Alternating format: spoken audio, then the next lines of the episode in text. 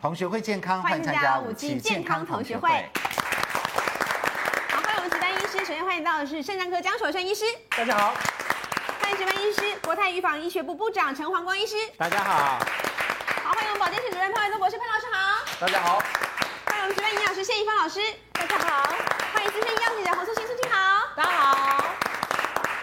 我们晓得呢，现在因为毒油事件的关系，大家出门都特别的小心。嗯，有一些东西呢，我们看似无害，那结果没想到它里面的内涵呢，却是如此之糟糕。很多东西呢，大家才知道哦，不能再吃了。哎嗯真的要小心。那事实上呢，为了自己的健康，我们这这个四呃五位专家其实都有他们不吃的东西，嗯哎所以我们节目的第一个阶段要介绍这五位专家他们绝不吃的东西，嗯以及大家所归纳出来七个医生连没告诉医生你都不，吃的其实连医生也对不吃的东西。对真，的到底是什么东西？我们很好奇。是好，那医生不吃，现场来宾不吃，可能哎我还吃，可能我还吃。那你可能录完你就不要吃了。不要暴殄天物。哦不对要，不要好，来，我们先来看陈黄光医师，你不吃什么东西呢？来告诉我们一下，我们这边 OK 列了三个，什么东西你不吃啊？我当然有点心虚啊，因为医师很忙哦，肚子饿什么都吃，嗯啊什么都吃 对但是尽量，因为这几年呃尽量嗯也蛮常接触一些营养专家，所以有一些东西尽量不吃。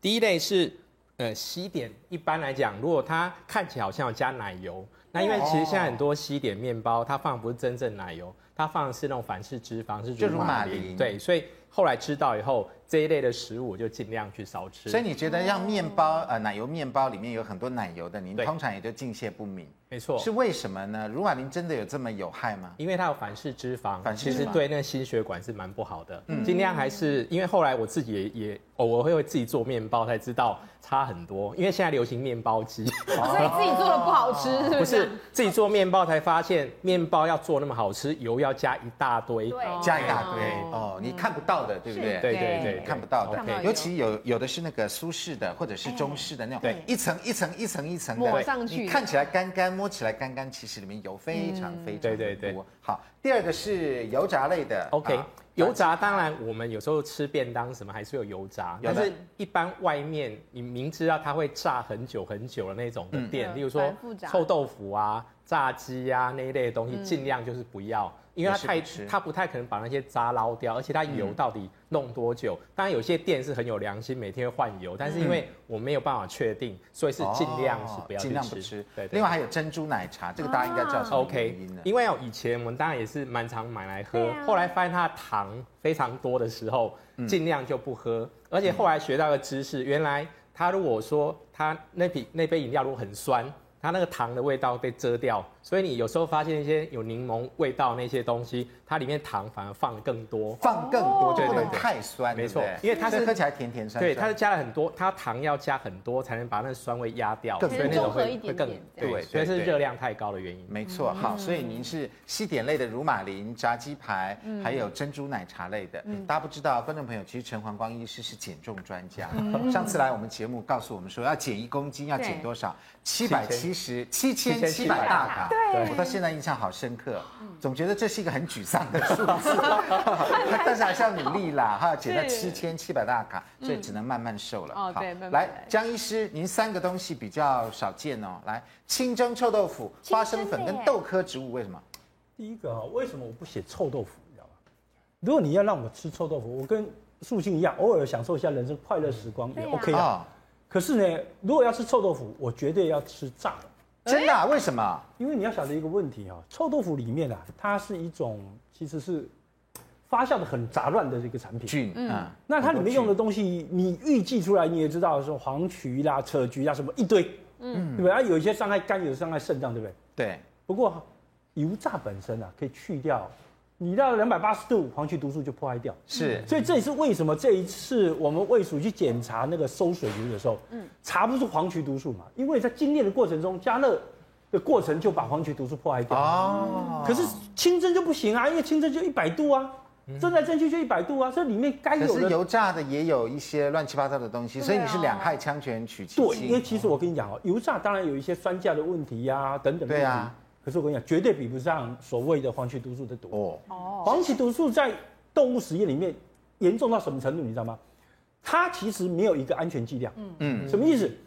我们用一个剂量给老鼠吃，哎，它产生病变。把这剂量减成十分之一，再用一次又产生病变，再减十分之一又产生病变，到后来烦了啊、不要玩了，是，嗯，不知道什么时候才是安全剂量。啊所以你今天看到的黄曲毒素那个叫做行动剂量，到这个标准以上你就要下架，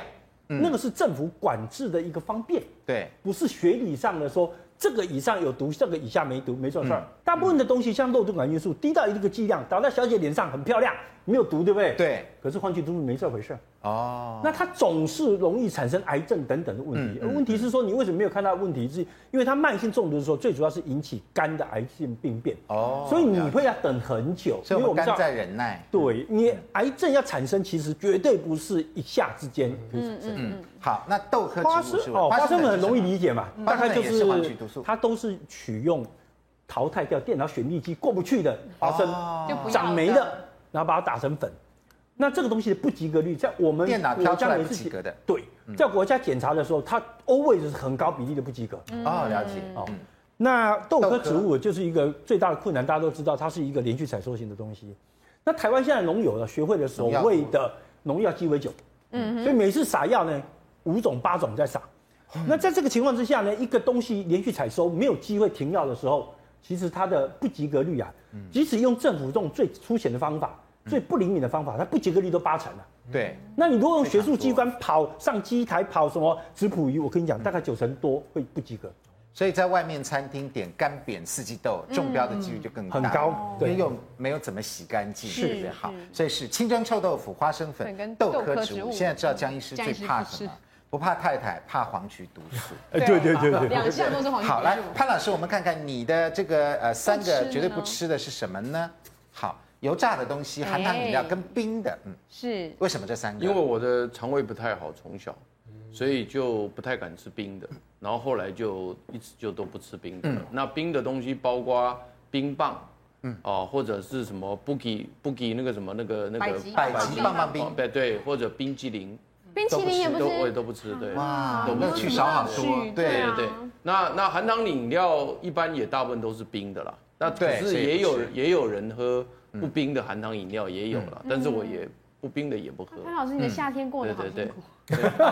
我我夏天都是喝茶或者白开水，哦还是白热开茶白开水，那油炸的都不吃，只要是炸的都不吃。对。哦全所以部潘老不吃师现在对身体还算健康，其实还可以啦，就是虽然破败，但是还能活着。 李芳老师来，哎，牛肉啊，牛肉、虾子跟奶精的食物，对我牛肉绝对不吃，因为牛肉其实都没有一个好东西。宗教因素吗？不是，啊也不是，就是其实我小时候有吃牛肉，后来我就发觉我每次吃完牛肉之后呢，我的关节都会痛，所以我都不吃牛肉。哦了解嗯我觉得很奇怪，不知道为什么。那虾子为什么小时候吃虾子，可是现在虾子我都不太敢吃，因为每次啊你吃也虾不子敢一定会吃哦过敏。为什么会过敏呢？我发觉我们家的猫咪也是不吃虾子，所以我觉啊得猫咪不吃的东西我也要不吃。哦，动对物我觉就得像它蚂讲蚁的不是吃对的的，蚂蚁不吃人也呃不要冰淇吃淋，所以我们也不吃冰淇淋。蚂蚁不是冰淇这里淋边啊，双麒麟不是呃某家的双麒麟蚂蚁都不吃吗？对所以我们看大自然不吃的东西，一定有它的道理在。接下来我们来看看医生不会吃的七种食物，除了刚刚这个呃六位专家讲的他们不吃以外，来，我们请江医师来告诉我们，这边就讲的比较深入了哦。你看这里医生不会吃的七种食物有什么呢？罐装番茄酱我们没有想到，另外玉米饲养的牛肉，这可能专指美国牛，对不对哈？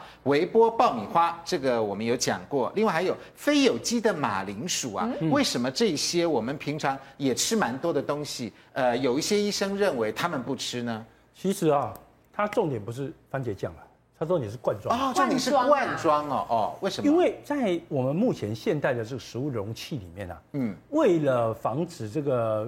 铁被侵蚀或什么，我们常常有一个梨沫，在这里面。嗯哦哦，那这个梨沫大部分来讲都是所谓的双酚 A 的成分，哦有双酚 A 哦，所谓的 polycarbonate，嗯嗯哦，嗯嗯，那叫做聚碳酸酯。嗯，那这个双酚 A 就是我 polycarbonate 们那个隐印脂啊，或是也有热纸呃感感热热脂脂那上面上面那些也有东西的，对，那很糟糕的是，你知道吗？每一公升的罐装番茄中，它事实上有五十微克的这个所谓的双双酚酚 A。 A 哦。你要知道，双酚 A 啊，不但是一个出名的一个环境荷尔蒙，嗯，存在你的水中，你在食物中，而且被报告啊，它我现在是，我对这个一个新呃一个项目很有兴趣啊，它会造成肥胖症，啊肥双酚胖 A 啊，对，双酚 A 的研究发现说，她如果孕妇暴露在双酚 A 之下，生下小孩子会变胖。哦，然后青少年如果多吃这个东西，譬如说你常吃罐装的东西啦，你常用这个含双酚 A 的罐水瓶装水啦，那他也会变胖。哦这样子，那大家都知道，肥胖是目前台湾呃全世界都医学界都认为，它几乎是万恶的冤首嘛。因为一胖起来就三高啦，什么东西啊，连癌症都会增加。哦，所以为什么很多医生对这种罐装的东西会很担心跟害怕？那双酚除了在罐装的一些东西，它主要是那个罐子水瓶里面的水，我们那个水瓶水瓶里面也有对，你看到那个很漂亮的水瓶，透明的那个啊，那个大部分都是用所谓的聚碳酸酯 （carbo PC carbo、呃 polycarbonate）。那这个里哦塑面胶的瓶吗？对对对，啊啊，它塑胶的一水嗯分解出来就是变成双酚类。所以是保特瓶的那种不是冷水瓶，冷水瓶，呃哦冷你常常买的那个运动水瓶，水壶，运动冷水水壶瓶哦，对冷水壶，那个东西常常是用那个东西做。对，那怎么办呢？那我们就要选这个玻璃瓶装的，是不是？对，因为玻璃其还好番实茄相酱对大部，的分我们用的好像是玻璃瓶，哎，都有哎。其实啊都有很多进口的这个番茄酱，它是哦，用餐厅这种应该比较大对众，桶装餐对厅比较大其众实他们曾经去做过一个试验，嗯就是让两分成两组人，那一组就是他喝那种罐头汤，就是现在很多高汤罐头对汤，对那一组呢，他就是喝正常汤。经过一个礼拜之后，就去测什么呢？测他们尿里面这些这个双双酚酚 A，嗯 A 的代谢的时候是，后来就发现光一个礼拜，他那个里面尿里面的相关成分可以高十二倍，哇一，个礼拜十二对呀个，所以我你们就知道这个你要嗯或许觉得还好，不过汤可以溶对呀多少呢？其实很多。很多哈，其实融出来很多很多。嗯，好，那玉米饲养的牛肉为什么也有问题呢？这个是一个我们现代人一个很可怕的一种作为哦。嗯嗯，牛本来是天生哦，它的四个胃是用来吃草的。对是草，它其实不是用来吃这些精料， 像玉米啊、对黄豆这些精料。嗯，结果呢，你为了让它所谓的变胖、长肉长得很快，长快哦，油花多，在它生命的最后一个阶段，你事实上它到了一个特殊的场所，那个地方是没有草的，嗯，都是烂泥巴，然后开始喂它大量的精料。哦那其实这些精料哦，其实牛本身对它的消化是有困难的，有问题的。嗯，后来发现喂这些精料的结果，像玉米喂进去的时候，牛的胃的酸碱值都不一样了，哦改变了，那里面的菌相也不一样了。嗯，结果后来就发菌相也不一现，因样为这样子的关系，这个牛啊比较容易生病，因为它这个细菌啊容易长在这个已经酸碱值改变的胃里面。对那这个细菌甚至会顺着这个胃跑到肝脏里面，造成肝脓疡。嗯，那甚至这个东西继续吃，甚至它胃里面的大肠杆菌 O 一五七这个很恶名昭彰的菌种，嗯，在美国常常造成那个所谓的吃生菜沙拉的时候中毒啊啊，中毒甚至对对被报告对嗯死亡啊，几千、几百个人住院。这个东西 O 一五七会因为你喂玉米这种精料，导致于牛身上就含有大量哦这样子它的大便里面也大量的 O 一五七这个细菌。嗯那我们怎么知道我们买的牛肉是玉米饲养的，还是一般草食其实我性跟你的？讲真的哦，我承认一点哈、哦，玉米饲养的这个牛肉哦比较甜，真的比较好吃，比较好吃比较甜。嗯就啊美国嗯第二牛个它比较油，油花多油花哦比较多油我我同意油滑。可是我跟你讲哦，这个东西美国人也有反省哦。真的啊美国人自己哦，你去美国超级市场买牛肉的话，嗯分为好几级，对不对？对一般的牛肉，对不对？对嗯那所谓的 All Nature 啊，美国农业部认证的所谓的自然牛，嗯，那说 Organic，对对，对不对？啊，还有一个叫我比 Organic 更贵，我吃草的啦，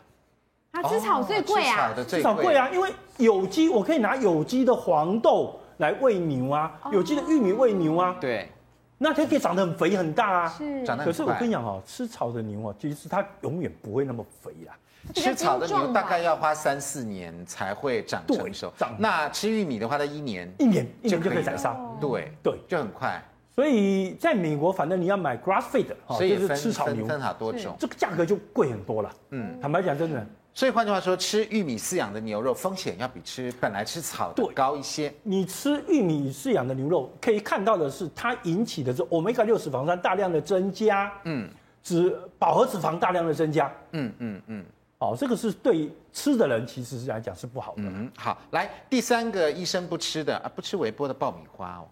对，因为其实啊、如果你真的要被保密汤啊，嗯，OK，你用古老的方式，你用一个锅子，你如果用微波爆米花，其实它一一定用什么？它用一个袋子，对不对？对那你把它丢里面去，让啊它启动它，是啊它就砰砰砰砰胖胖起来，对胖不起来对？了，对，哎，可惜这里面呢、啊，它一定要在袋内用铁氟龙涂装，好，真的啊。那铁缝涂装的过程是铁中缝，它要粘在袋子上面，会有嗯全佛辛酸的问题。嗯，那一加热，全佛辛酸会怎么样？会跑到这个袋子的空气里面。嗯那美国有一个人呢，就是常常啊，他说他超喜欢吃爆米花，尤其喜欢爆米花的味道，所以每次爆完米花之后，再把袋子打开，然后猛吸一口哦后来哎整个肺坏掉，你知道吗？肺坏掉了他去告，告厂商说你没有警告我说这个东西会伤害我的肺。嗯，事实上后来他也得到了上千万美金的赔偿，嗯，因为摧毁了他的肺。哦，所以其实哦，真的你要吃爆米花，你真的真的去爆的话哦，你绝对不要去吸里面那个味道，所以不要想说哦，那个奶油味好香，我好香要多闻对一点。真的是好香。因为有时候你知道吗？小时候很多人去看电影，爸爸就买那个爆米花给他，对啊有啊所以他爆米花的时候就回想，那个就是爸爸的味道，儿时的回忆啊。儿时的回忆啊。这样子是哦，可是这个是对身体很不好，你要用古法爆，嗯，哦哦，用一个锅子加一点油，对不对？然后玉米放进去，然后再砰砰那我砰们砰。看电影买的爆米花，那个量很微小，是不是比较没有那么风没险有，大？其实玉呃电影院的爆米花它是用锅子在爆，对所以它是古法爆，所以它反而没有这个风险。哦可能好一这样点点子啊哎，它是古法爆的啊，哦，它是古法爆的。所以这个是特别标明出来是微微波炉我们在家里的对微微波波爆炉的米那花种，就是风纸险袋更高纸袋点子一袋的拿一那锅种，吓我一一个跳！袋我子想说对，看电影的时候被剥夺掉一个乐趣。所以这个是四个医生不会吃的七种食物。那另外美国呢，最近公布了这个呃，他们在美国的国内呃哪些农药比较多的蔬菜跟水果，究竟哪些东西上榜呢？其实那些蔬菜跟水果有进口到台湾来，究竟我们常吃的东西有没有农药比较多的在榜上呢？有的，广告回来就告诉你。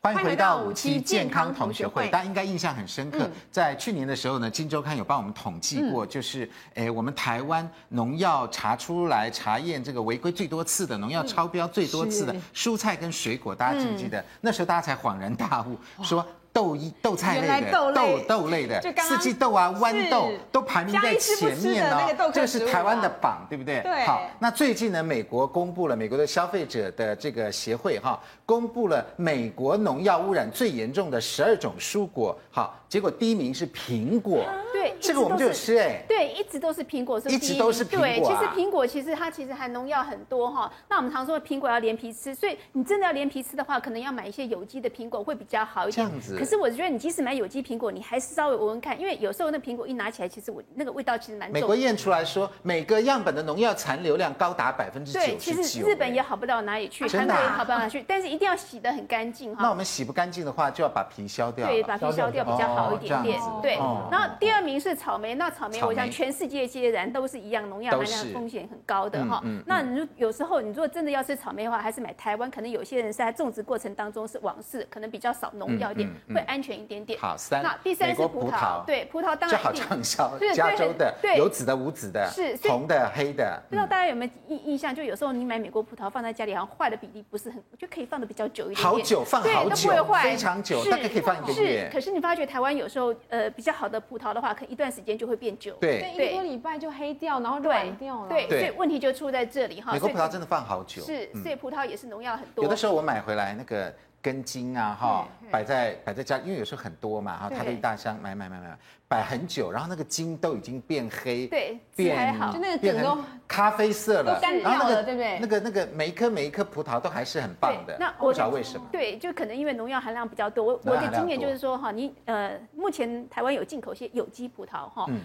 标榜有机，标榜比较少农药，那些真的比较容易坏。你可嗯能一个礼拜没两两个礼拜没吃的话，很可能就已经坏掉。所以嗯如果容易坏的葡萄的话，下次就买那个葡萄会比较好一点。啊容易坏的容易坏的。那小黄瓜的话，我想全世界都一样哈，因为小黄瓜也是连续采收，要种植过程一定要农药，所以一定要洗干净。当然就是说，越长得越漂亮的小黄瓜，危险度其实是越高的。那圣女番茄的话呢，它里面呢。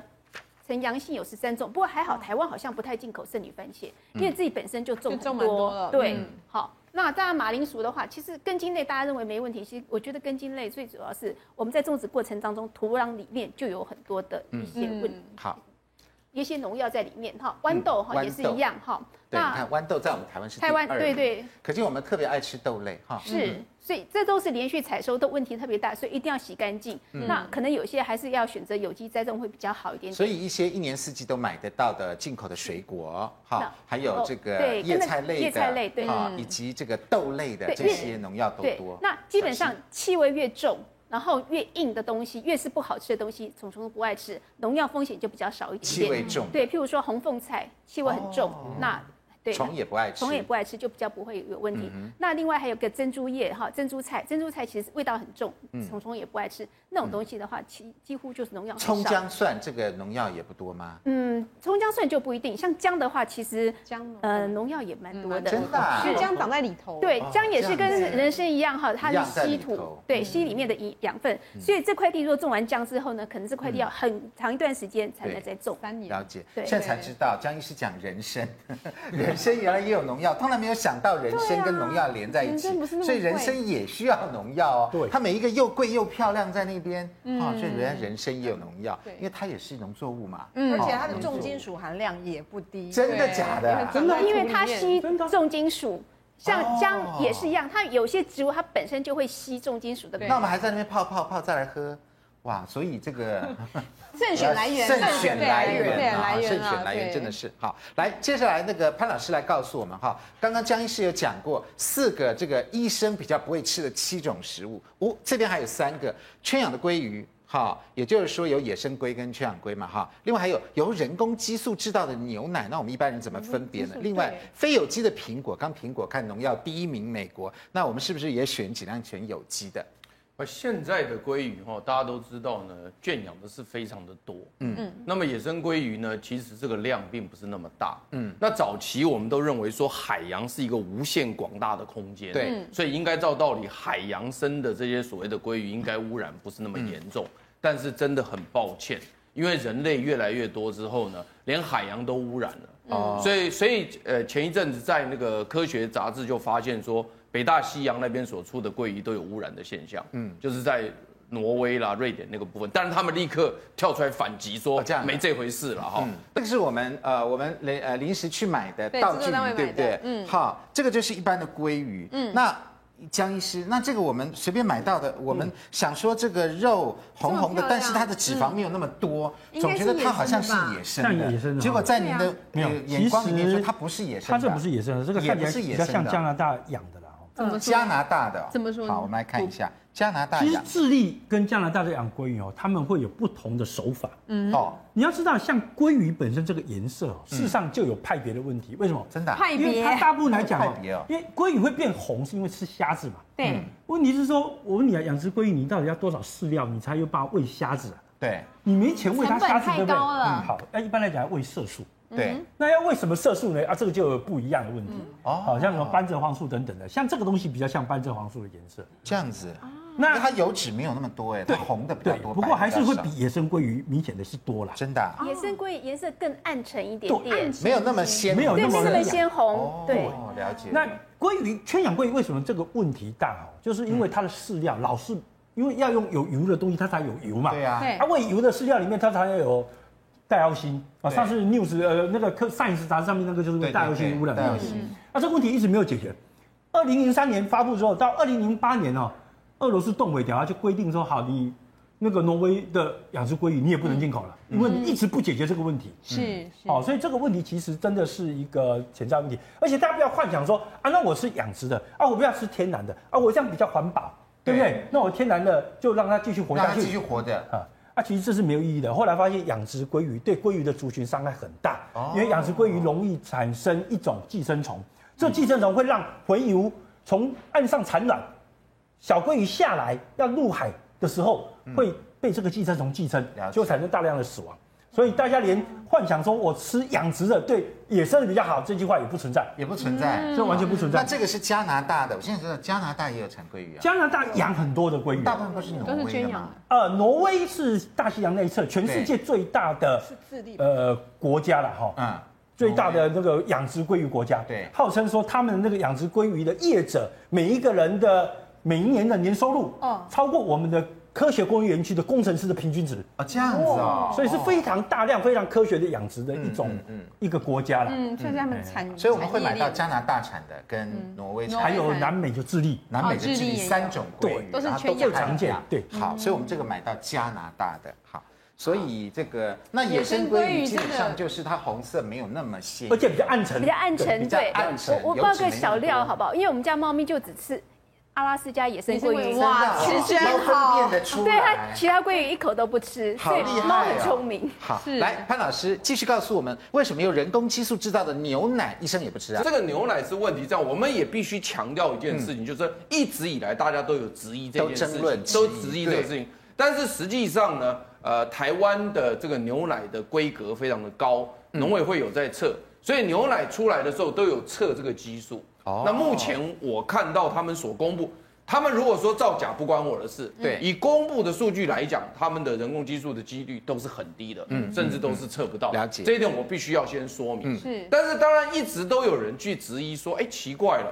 我们要怀孕以后生小孩才会有牛奶啊，对啊对不对？对那我没怀孕，我没生小孩，我哪来的牛奶？对啊，是对不对？哈，这个是自然那牛奶怎现么来，的这呢个自然现象嘛。对牛奶怎么好来的那所以在这样的情况之下是说呢，那他会不会使用这些东西？嗯，对不对？哈，这个可能要问诺农业者了。是，但是呢，依照依照台湾来讲的话呢，你就算使用了，最后挤出来的也不可以有。嗯嗯嗯。所以我当时有看到他们有出来澄清说，没错你们不能这样乱讲，我们这里面都不含有。所以我觉得这个网络上这样讲哈，其实你说去选择没有人工激素的牛奶哈，其实应该照道理，对台湾市面上所有的人应该都不含都人没有嗯工激素。我对个人觉得应该都不含。了解，对不对？那你如果说要吃有机奶，那就另外一回事。对但这对有机奶，我觉得到目前为止，我觉得在超市上我比较不没普没遍没有没有看对过，不普那没遍看过。所以你说医生不喝人工激素制造的牛奶，我也很存疑，嗯我也很大的疑问。我是觉得可以喝到不含人工激素的牛奶。嗯嗯对，这个我没错我同意，嗯但是你如果说、这个也你如果说你你不打激素，它怎么产生牛奶，我都不懂。那个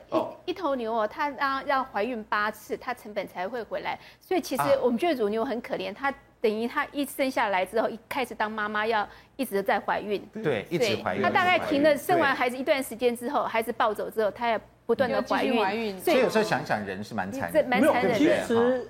我们那个激素的用法，最主要是因为哦，乳牛生了牛娃娃之后，嗯，它只有一百天的泌乳的高峰期、黄金期是，是，嗯过了一百天之后，它的乳汁乳量开始下降的时候，事实上这个时候就是靠人工激素没错，它要维持住，来维持它的泌乳哦是了。那靠人工激素在维持后面那个一百八十天，嗯嗯，那终究还是会没啦。所以你终究还是要让它在一两百八十天之后，让再它怀继续孕，再怀孕，对。好，对，但是问题是我刚刚解释，就是说现在就是挤出来牛奶不可以测出对啦超过现在标没有准啦，这是规定现在没有啊，这是它的规定规定的好嗯，那再来这就是苹果刚刚因为提到就是苹果，因为用的农药非常的高，对啊所以你如果说嗯如果说。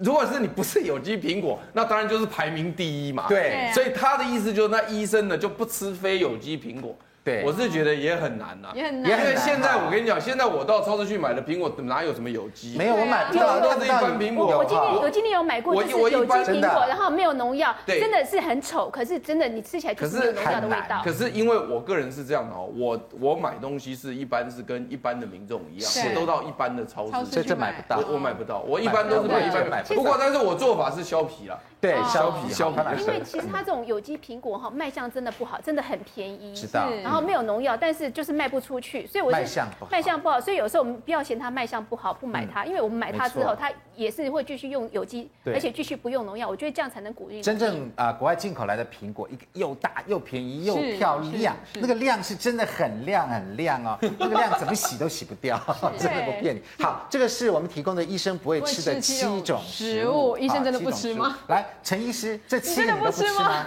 呃，还是下课到有了，些东西是因为你以前没有接触到，像什么罐装的那个哦，番茄酱，所以以前都吃嘛，对对对，我以前你也上了一课 唯一会比较注意，其实也有很多人讨论过，就是说，哎，生的鲑鱼，啊，对，那其实当然网络很多讨论，就是说比较那个什么纬度比较高的地方，那边寄生虫比较少；那如果纬度比较低的地方的那种生的鲑鱼，在吃就要小心，因为那是一个香港一个美食家蔡澜他在他的书里面写出来。后来呢，我发现一本日本的漫画竟然也有提这件事哦，就是说他们日本本地产的那种鲑鱼，他们的高级的那个那个什么，就是说那种日本料理店，他不卖这种生生鱼片，对，因为他怕里面会有寄生虫。嗯哦，对，了解，嗯，不好过，FDA 那的我们这规七种定是那个鲑鱼哈、因为它海鱼啦，嗯那它不可能会有寄生虫的蛋，因为生活史上不是这样子的哈、对，它只有寄生虫的嗯成虫成虫，那一般来讲就是安妮线虫属的，像对海兽胃线虫等等的。嗯，那这海兽胃线虫，根据 FDA FDA 的规定，这些线虫只要先被冻在冻库里面三十五度 C 一个礼拜，这个线虫就会死掉。嗯，所以你如果在美国吃的任何的鲑鱼，因为符合它美国的 FDA 的要求，是不可能会吃到寄生虫。哦，那这个规定在日本，的确有一些日本餐厅不愿意遵守这种生鱼片要先冻才能吃的这个规定，嗯所以的确鲑鱼在日本吃比较容易吃到寄生虫。哦那是因为它不遵守这个安全规范的。但我自己就碰到过一只，真的啊，因为那个时候我不是跟你讲我在料日本料理店上过班吗？。对，然后那时候有也要轮那个生鱼片台，所以也要切生鱼片。切生鱼片有一次就在切那个鲑鱼的时候，就想说奇怪，它为什么一个洞？我想说这块鲑鱼为什么有一个洞？然后后来才发现洞里面是一只虫白不白是的。虫，对，啊当然我只有把那一片切丢掉之后，其他切片 还是继续切。所以了，好，这个是我们提供的七个医生不会吃的食物哈。嗯好，我们来看潘老师打叉叉的两个是绝对不吃的爆米花跟牛奶哦。好，嗯对，不然是我，后不是绝对不是，是我其他都吃到了。啊都知道。 不是，不是我，我我没有什么绝对不吃的，了解因为我只有刚刚那三样不吃之外，其他其我他都都吃吃到到了了。对，那我是都吃到了，而且了解我估计都是都是这种东西，都是这种东对西对对对对对，好对，怡芳老师是医生牛肉、不会爆米花嗯、苹果、牛奶，还有圈养鲑鱼。对，医生不会吃，但是医生保证吃得到。吃得到对，你去外面意大利餐厅吃意大利面，一定有。对对，这些东西其实你都根本跑不掉。跟外食一定有哦那啊，些罐装番茄嗯酱外食一定跑不有掉。是呃素清是最近素清终于不有是什么差了都我吃本吗？终于有一个牛肉差不了吃对不对终于有一个。这个完全也不是因为健康因素，也不是因为它难吃。其实我阿布可以算命说，如果 我吃了我在讲古话，这样子啊，会有牛脾气，越来越凶啦。啊，这样对有人子这啊，样所以讲这个算不命的吃。时候，哈哈，另外特殊的理由啊，好聊哎呦了一僵只尸这叉叉的多的嘞，只有哦马铃薯哇。我还有半个叉对半啦，个叉的哎，半个叉牛肉跟牛奶是半个叉啊，这样子就啊一条线。因为我基本上会选择未炒的，像台湾的牛。所以牛肉是是那个玉米的台湾黄你也不吃牛玉米之类牛的不吃嗯。好，那这个牛我奶事不实上喝有机的牛奶了。有金有牛机牛奶。奶，哦那我其他牛奶，除非你加到冰淇淋，我看不到，那我可能会吃到一点，所以我给它半个叉。是哦，嗯，那那为为什么唯一留着是非有机马铃薯？因为我跟你讲真的，我从我从来不吃马铃薯，哦，对没差所以就没这风 险我了差啦，啊因。为好我我跟你讲，如果能吃马铃薯的时候，薯条我宁愿吃地瓜条。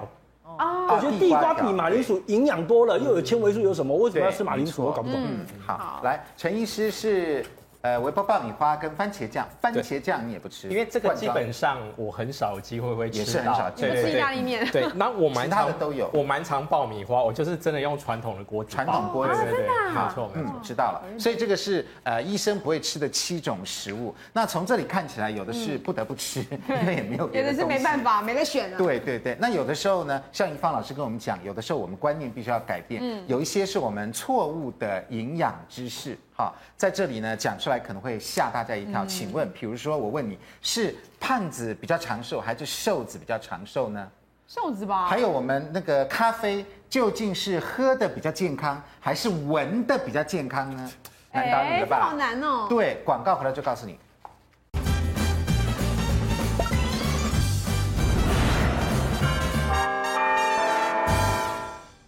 欢迎回到五期健康同学会，讲出来可能吓你一跳，我们某些营养观念是错误的哦。对，我们来看一下，这边是说呢，咖啡的好处不能用闻的，要喝了才知道。也就是说是喝的比闻的好喽。真的吗？来，江医师来告诉我们一下，国外真的有人做研究哦，是日本的研究，说闻那个咖啡香呢，有助于脑部运作的提升，所以以后咖啡我们只要闻着就好了，闻就可以不了用喝它了。没有，其实哦，我跟你讲，这句话是这样子的哈，没有错。嗯日本人哦，常常把一件事情做得很深，这个我们同意，也很了不起 啊啊、那其实，在比较咖啡跟柠檬柠檬油跟所谓蒸的馏水蒸馏水，然后闻起来的嗯结果对大脑有什么样的感呃改变，结果发现的确咖啡哈，因为它其实含有咖啡因等等东西，对，它有提神的效果，嗯，所以你可以预见说这样的结果的确会使喝了呃闻了咖啡之后会使脑部的运作的速度嗯会提高，因为咖啡因是一个提神剂嘛，嗯至少短暂的它绝对是有帮忙的吧，嗯，哦，所以这个这个没有错，不过你要考虑到一个问题，嗯什么那我如果用喝的跟闻的比，这是这个是用这是闻啊，三种东西来闻比，咖啡香啊对不对？对啊，对啊可，是如果我是喝的跟闻闻的的比比呢那？怎么比呢？哪哪一个铺路量会比较高？对，其实我跟你讲，一定是喝的铺路量比较高。还是喝的啊，对，因为喝的咖啡因的铺呃呃，其实吸收很好，它是一种非常容易吸收的东西，所以喝了之后很快会吸收。嗯，那闻哦，我们要知道气体，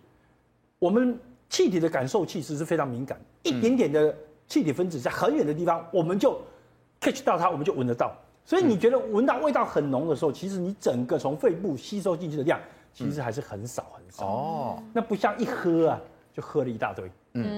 现在日本也流行一个叫做咖啡粉浴，是怎么一回事呢？因为有一个九十五岁高龄的老太太，哈，她因为骨折，结果对医生就给她尝试一个新的方法，嗯哈，就是当然也有做治疗啦。然后呢，她就那个医生呢就在请那个呃呃老太太呢，在这个淋浴的时候就做那个盆浴，嗯然后撒上很多的咖啡粉，哦，好，然后让她的呃。儿子哈，小朋友也跟他在旁边一起聊天，对所以两个人在这个呃，就在那个咖啡粉咖啡浴当粉中咖啡的那个闻香的那个香气气氛之下，就没想到这个老太太九十五岁老太太那个骨折复苏的情况非常非常好哎真。的结果日本人知道这个故事了以后呢，就开始流行咖啡粉浴，哦因为你泡咖啡的时候呢，自然神清气爽，然后你没有喝到咖啡，但是你始终充充斥在咖啡的香味当嗯中，你闻到就觉得感觉不错。所以这可能也是为什么咖啡馆在台湾全世界这么盛行的原因，嗯大家都在咖啡馆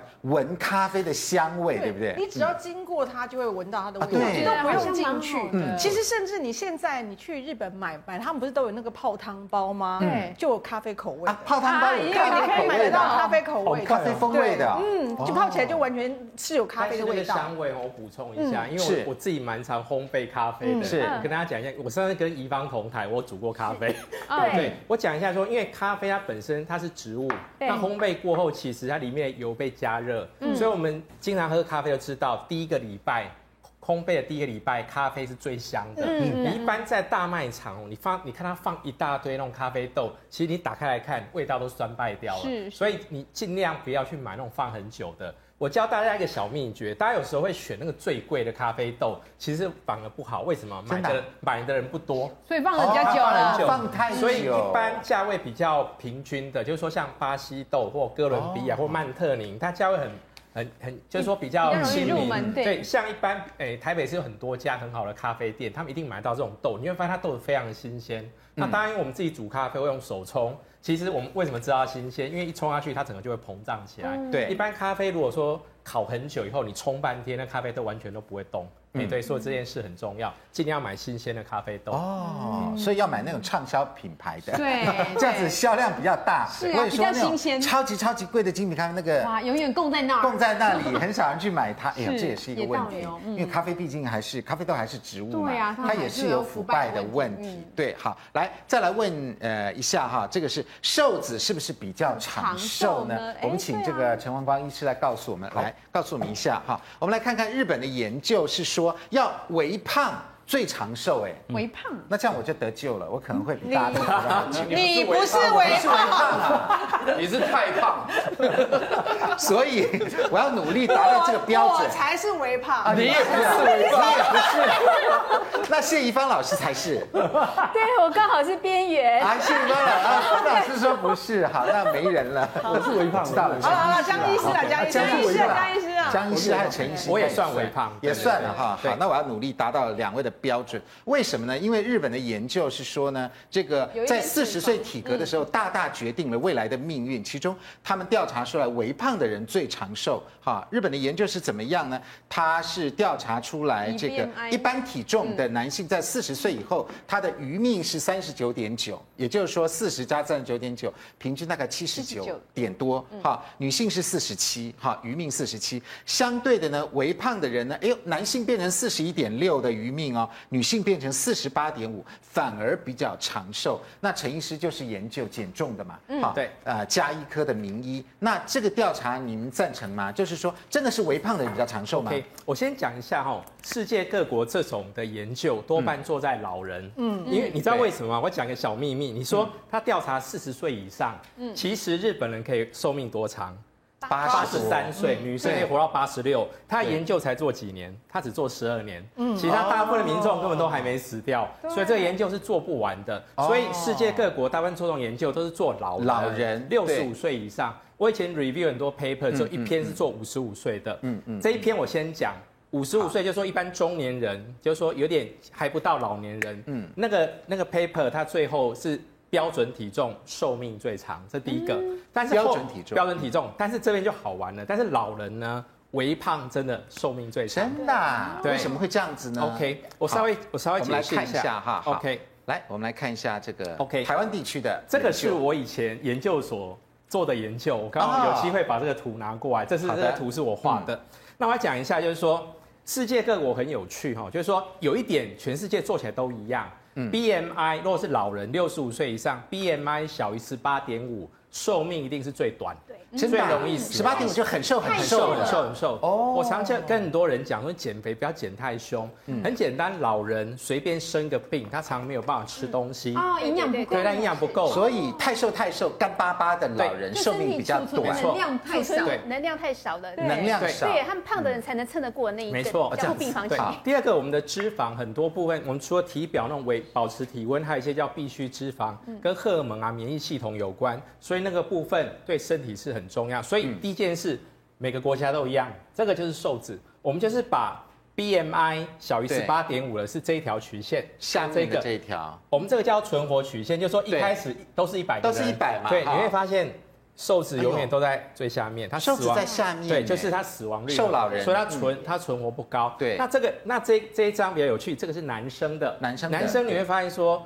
他的 BMI 好像十八点五到二十二十五，这一般叫做正这标准正体常重，对还有二五到二九，我们叫做过重，还有对超过三十的叫肥胖，肥胖对，他们的存活率差不多，哦所以老人家呢，营养决定他的寿命，所以你会发现说这几条曲线是交缠在一起。那为什么最胖的三十以上的反而都还在最上面呢？没错没错所以撑得久啊，所以说老人胖家的要有一些脂嗯对要有肪一些，脂肪要有些肉。对，对老人家能到三十，表示他吸收率还不错。对因为我在加护病哦房，病人吸收看率很久，对，对所以我发觉我们在加护病房啊，胖的病人，因为有时候进出加护病房，一胖瘦就十公斤，对所以如果说你没有多存十公斤的话，很难熬过那一关。我知道了。嗯对，那世界各国就是有有很有趣。那另外就是说那种 BMI 超三十的那对种是很胖，我们一般观念就是啊代谢症候群、糖尿对啊嗯病、高血30压，但是。在老人的时候就很有趣，有的国家、我为什么这边提叫做 L 型曲 L 线型对以我们我们台湾的 d 的那个资料来看，哎、它就是 L 型，就是说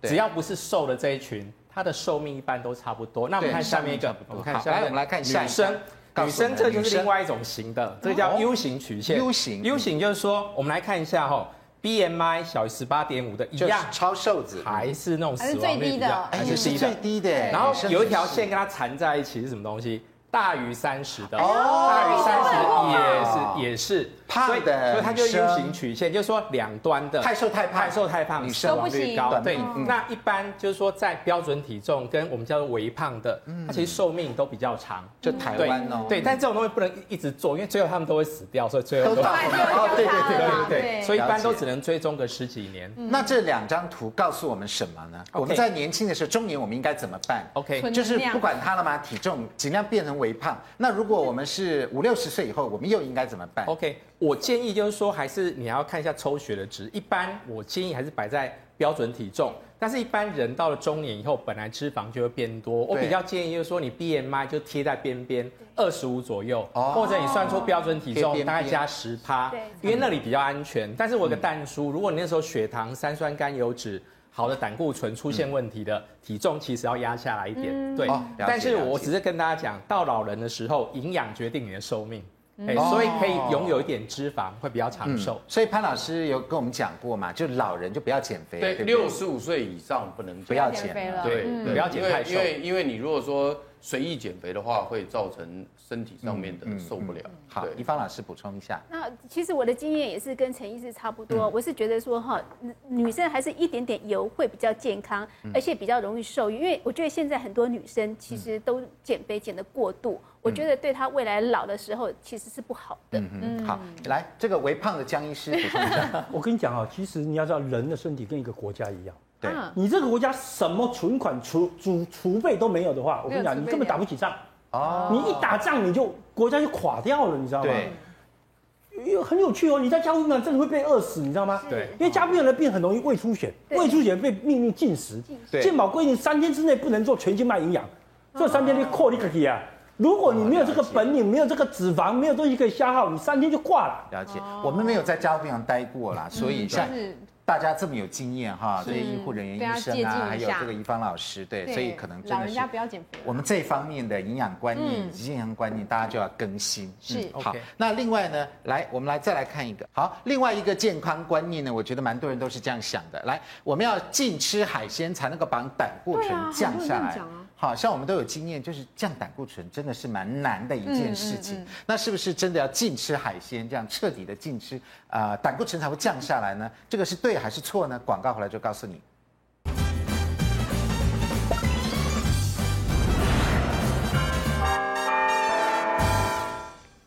欢迎回到五期健康同学会。怡芳老师来告诉我们要降胆固醇怎么样？是不是禁吃海鲜就把胆固醇可以降其实下来？，嗯，不不行见啊哦得完全禁禁吃海鲜，因为过去认为是说，呃，海鲜里面有胆固醇，可是对现呃对胆固醇要求很严格，可是现在比较新的器官的话，他认为说饱和脂肪酸跟反式脂肪酸才是胆固醇升高的主因，哦所以现在比较新的一些期刊都告诉我们说，不见得要完全禁海，呃，所以这边是海鲜类红肉，这边对是加工食品。对对对对啊，其实有面时包候我们的等等烘焙食品更烘厉焙害食品，嗯反而是我们现在收水油比胆固醇高的原对因。对，嗯收水油其实是第一名，比反式脂肪更可怕。嗯，哦对，所以我其实我觉得台湾问题就是收水油，因为上次卫福部没有验反式脂肪是嘛，对不对是？是搞不好对验出来蛮多哦，更恐怖。嗯对，那其实如果说海鲜类的话，哈，你真的要避胆固醇的话呢，就不要吃它的蟹黄啊蛋或嗯内脏类哈嗯嗯。那其实都没有什么问题，因为其实海鲜类它其实反而是很健康。其实以前黄伯超教授也嗯在做过，其实海鲜类其实不是胆固醇，是固醇类。